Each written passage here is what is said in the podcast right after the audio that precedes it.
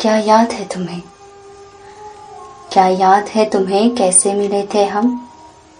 ऐसे ही, घनघोर वर्षा में, जब तुम पहली बार मुझसे टकराई। हल्के नीले रंग की साड़ी में खुले बिखरे बाल सवारते, सफ़ेद बिंदी लगाए, खुद को संभालती हुई कुछ घबराई सी तुम।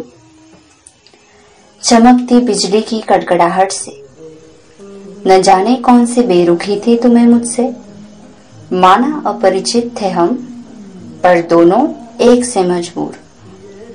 उस वर्षा की बूंदों ने मानो ठान ही ली थी, ठंडी हवा भी जैसे उसी का साथ दे रही थी, उस पर चाय की धीमी धीमी महक। हमें समीप लाने की साजिश पूरे प्रयास से कर रही थी।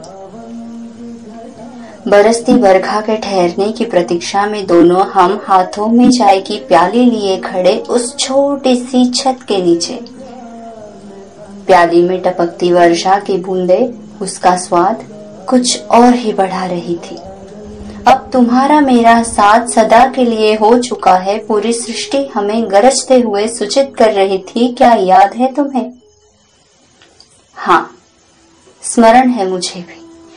हाँ स्मरण है मुझे भी, बिना स्पर्श के, प्रेम स्पर्श की अनुभूति को मैंने उसी दिन अनुभव किया था।